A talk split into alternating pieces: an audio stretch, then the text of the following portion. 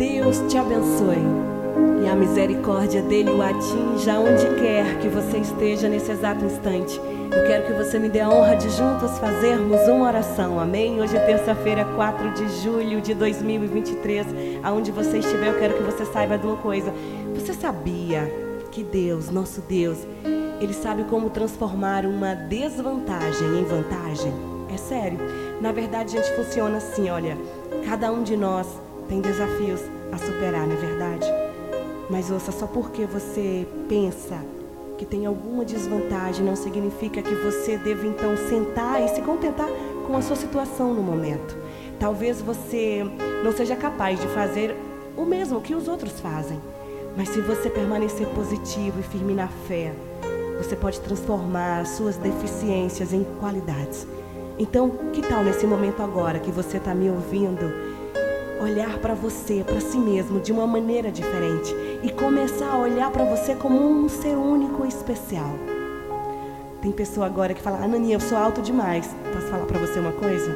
Você nem é alto demais e nem baixo demais, mas simplesmente do tamanho certo. Tem a personalidade certa, a aparência certa, os talentos certos. Deus criou você do jeitinho que você é. E ele não te criou num dia ruim, não, tá? Ele te criou intencionalmente para ser da maneira que você é. Pode haver algo em você nesse momento que você não goste. Mas, por favor, não permita que essas coisas te detenham de ir atrás dos seus sonhos. Você não precisa ser perfeito para que Deus te use. Então faça o seu melhor possível, independente das suas dificuldades. A Bíblia conta, gente, a história de um homem que nasceu cego. Algumas pessoas perguntaram a Jesus por que ele nasceu assim, de quem era a culpa. Jesus, de quem é a culpa? Dele? Dos pais dele? Jesus respondeu: Não, a culpa não é de ninguém.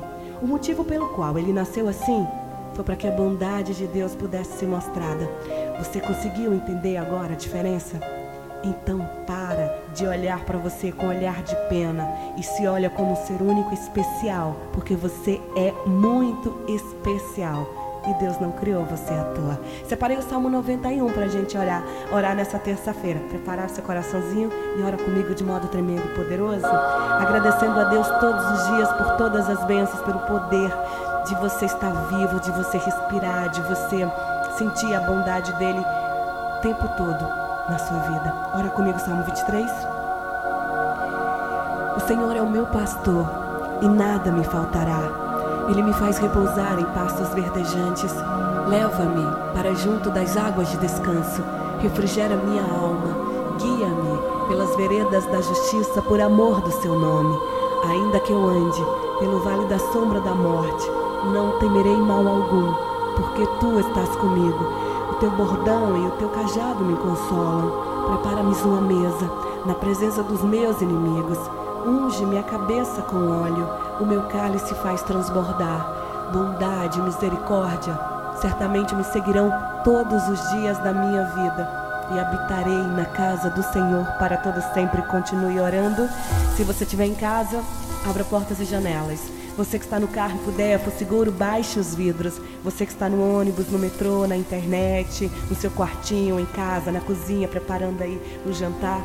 Ora comigo, Pai Nosso, de modo tremendo e poderoso. Pai Nosso que estais aos céus, santificado seja o vosso nome. Venha a nós o vosso reino, seja feita a vossa vontade, assim na terra como no céu. O pão nosso de cada dia nos dai hoje. Perdoai as nossas ofensas, assim como nós perdoamos a quem nos tem ofendido e não nos deixeis cair em tentação, mas livrai-nos do mal, pois teu é o reino, o poder, a honra e a glória, hoje, amanhã e para todo sempre. Você diz amém.